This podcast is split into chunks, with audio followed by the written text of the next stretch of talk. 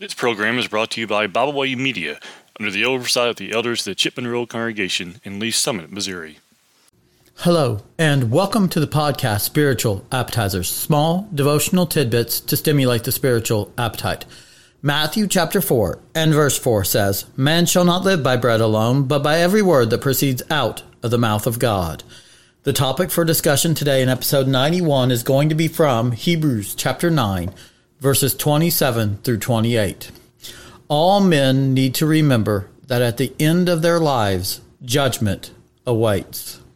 Hebrews chapter 9, verses 27 through 28 read, "And as it is appointed for men to die once, but after this, the judgment. So Christ was offered once to bear the sins of many. To those who eagerly wait for him, he will appear a second time apart from sin for salvation." Men, everywhere, every man that has ever lived, every woman that has ever lived, every human being that has ever lived will have to face the judgment at the end of their life. If they die before the second coming of Jesus, then we will have to face the judgment. Members of the church and members of the world alike will all have to face the judgment day. "And as it is appointed for men to die once, but after this, the judgment." How we lived in this life is going to determine where we go at the end of this life. We are going to be judged by the Word of God. Once we die, if we've lived the way that the Word of God wants us to live, the way that Jesus came to show us, then we will have a reward in heaven. But if we have not lived that way, then we will not. "And as it is appointed for men to die once, but after this, the judgment." All men need to remember that at the end of their lives, judgment awaits. Ecclesiastes chapter 12, verses 13 and 14, the great King Solomon came to this conclusion. He said, "Let us hear the conclusion of the whole matter. Fear God and keep his commandments, for this is man's all. For God will bring every work into judgment, including every secret thing, whether good or evil." Solomon said this is the conclusion of the whole matter.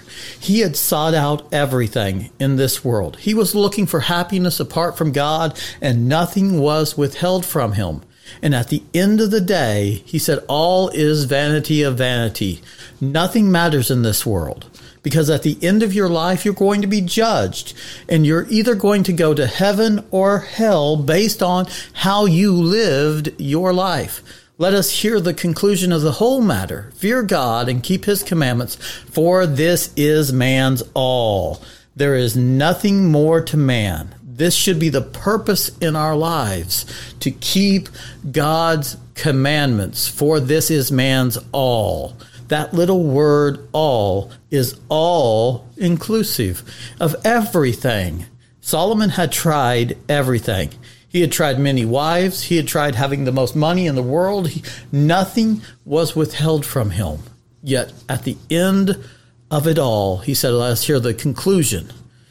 I sum everything up, everything from having many wives to being the richest man to being the wisest man that ever lived. I'm summing everything up. "Let us hear the conclusion of the whole matter. Fear God and keep his commandments, for this is man's all. For God will bring every work into judgment, including every secret thing, whether good or evil." We will not be able to hide anything from God. And we need to remember, all men need to remember, that at the end of their lives, judgment awaits. "For God will bring every work into judgment, including every secret thing." We will not be able to hide anything from God. In Matthew chapter 12, verses 36 and 37, it says, "But I say to you, that for every idle word men may speak, they will give an account of it in the day of judgment. For by your words you will be justified, and by your words you will be condemned." Just as Solomon said, every secret thing is going to be brought into judgment. Every idle word a man might say. That means every cuss word that we have ever said in our entire life, every time we've taken God's name in vain, we're going to give account of it in the day of judgment. the day in which every man is going to stand before God. He's going to give an account for every idle word that he said. And as it is appointed for men to die once, but after this the judgment, Hebrews chapter 9 and verse 27. In this day when we pass from this life, or Jesus returns a second time to judge the world, we are going to give an account of every idle word we have spoken, whether it's a cuss word, taking God's name in vain, or speaking false doctrine to teach men error and pull them away from Christ. We are going to give an account of that in the day of judgment. For by your words you will be justified, and by your words you will be condemned.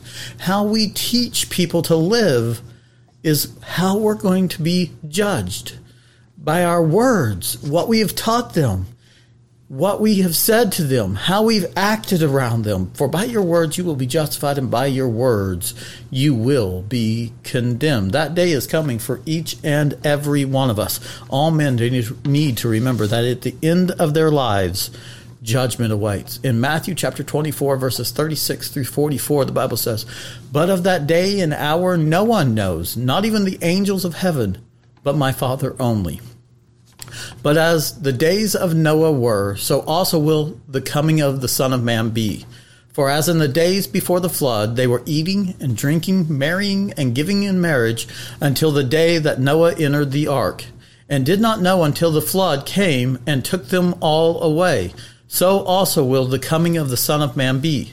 Then 2 men will be in the field, one will be taken and the other left. 2 women will be grinding at the mill, one will be taken and the other left. Watch therefore, for you do not know what hour your Lord is coming.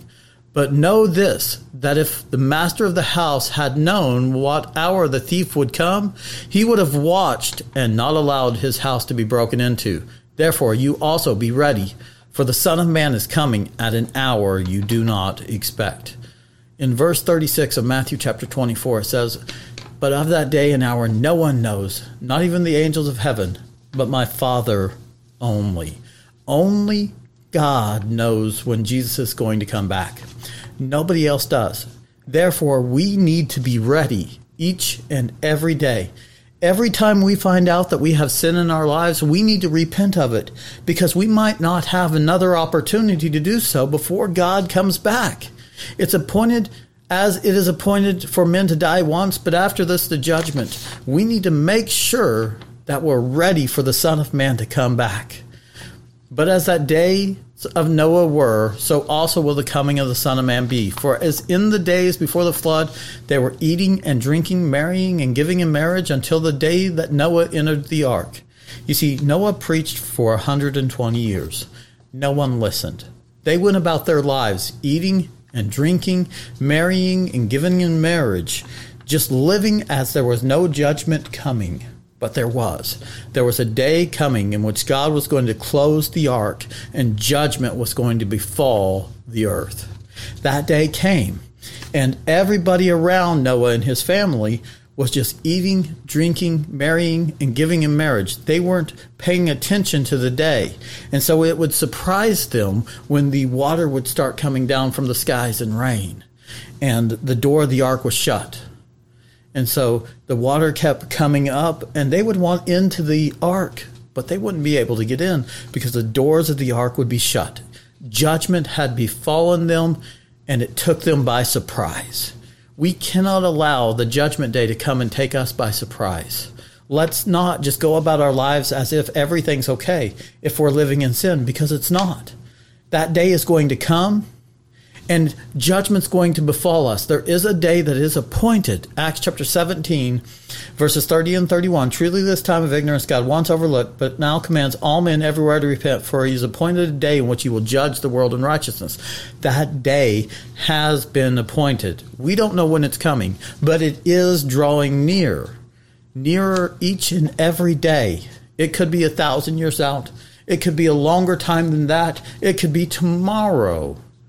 But if it comes and it catches you by surprise, you're going to be in trouble. Let's make sure that we all remember that the end of our lives, judgment awaits. Each and every one of us is going to have to appear before judgment. In John chapter 12, verses 48 through 50, the Bible says, "He who rejects me and does not receive my words has that which judges him. The word that I have spoken will judge him in the last day. For I have not spoken on my own authority, but the Father who sent me gave me a command what I should say and what I should speak. And I know that his commandment is everlasting life. Therefore, whatever I speak, just as the Father has told me, so I speak." In the last day, we're going to be judged by the Word of God and how we've lived according to what the Word of God has to say. And the only way that we're going to be approved of Him is if we're studying it and putting it into practice in our lives, rightly dividing it. In 2 Timothy chapter 2 and verse 15, the Bible says, "Study to show thyself approved unto God, a workman who need not be ashamed, rightly dividing the word of truth." It's only through study and application of his word that we are going to be able to be approved of by Jesus. And therefore, if we're doing this, we have no reason to be scared of the judgment day. But if we're not, then it's going to catch us by surprise, and we're not going to be able to go into the promised land, which is heaven. In Acts chapter 17, verses 30 and 31, the verse that we just quote again, I'm going to read it to you. These times of ignorance God overlooked, but now commands all men everywhere to repent, because he has appointed a day in which he will judge the world in righteousness by the man whom he has ordained. He has given assurance of this to all by raising him from the dead. You see, that day is drawing near, and we need to be ready for it. We need to have lived our lives the way that the Bible tells us to live it and not be caught off guard as the people in the time of Noah were. In Romans chapter 2, verses 12 through 16, the Bible says, "For as many have sinned without the law will also perish without law, and as many as have sinned in the law will be judged by the law. For not the hearers of the law are just in the sight of God, but the doers of the law will be justified. For when the Gentiles who do not have the law by nature do the things in the law, these also not having the law are a law to themselves, who show the work of the law written in their hearts, their conscience also bearing witness, and between themselves their thoughts, accusing or excusing them, in the day when God will judge the secrets of men by Jesus Christ according to my gospel." You see, there's a day in which God is going to judge the secrets of men, and we are going to be judged by whether or not we have lived the life that he has told us to live. If we've heard it and done it, then we are going to have a reward in heaven. All men need to remember that at the end of their lives, judgment awaits. If we will remember that judgment awaits us at the end of our lives, then we will have a better chance of living the life that God wants us to live. If we remember we're going to be judged, then it will hold us to living appropriately. In 2 Corinthians chapter 5, verses 9 through 11, "Therefore we make it our aim, whether present or absent, to be well-pleasing to him. For we must all appear before the judgment seat of Christ, that each one may receive the things done in the body according to what he has done, whether good or bad. Knowing therefore the terror of the Lord, we persuade men, but we are well known to God, and also trust are well known in your conscience." Read with me verse 9 again. "Therefore we make it our aim, whether present or absent, to be well-pleasing to him." Why? Why do they make it their aim to be well-pleasing to God? Because there's a judgment day coming. Verse 10, "For we must all appear before the judgment seat of Christ, that each one may receive the things done in the body according to what he has done, whether good or bad." All men need to remember that at the end of their lives, judgment awaits. If we will remember that we all must appear before the judgment seat of Christ, it will help us to want, to desire to be well-pleasing to him, because he is our judge, and he is going to judge us appropriately. In 2 Peter chapter 2, verses 4 through 11, "For if God did not spare the angels who sinned, but cast them down to hell and delivered them into chains of darkness to be reserved for judgment, and did not spare the ancient world, but saved Noah, one of 8 people, a preacher of righteousness in the flood, on the world of the ungodly, And turning the cities of Sodom and Gomorrah into ash, condemned them to destruction, making them an example to those afterward would live godly, and delivered righteous Lot, who was oppressed by the filthy conduct of the wicked. For the righteous man dwelling among them tormented his righteous soul from day to day by seeing and hearing their lawless deeds. Then the Lord knows how to deliver the godly out of temptation and to reserve the unjust under punishment for the day of judgment, and especially those who walk according to the flesh, in the lust of uncleanness and despise authority. They are presumptuous, self-willed. They are not afraid to speak evil of dignitaries, whereas angels, who are greater in power and might, do not bring a reviling accusation against them before the Lord. You see, God did not spare the angels who sinned, but cast them down into hell and delivered them into chains of darkness to be reserved for judgment. And he did not spare the ancient world, but saved Noah, one of 8 people, a preacher of righteousness, bringing in flood on the world of the ungodly. And turning the cities of Sodom and Gomorrah into ash, condemned them to destruction, making them an example to those who afterward would live ungodly. How do we think that he's going to deliver us? How do we think that we can live ungodly and make it to heaven? All men need to remember that at the end of their lives, judgment awaits.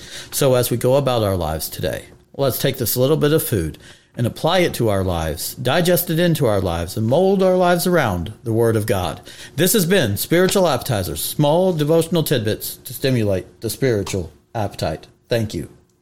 So, as we go about our lives today, let's take this little bit of food and apply it to our lives, digest it into our lives, and mold our lives around the Word of God. This has been Spiritual Appetizers, small devotional tidbits to stimulate the spiritual appetite. Thank you.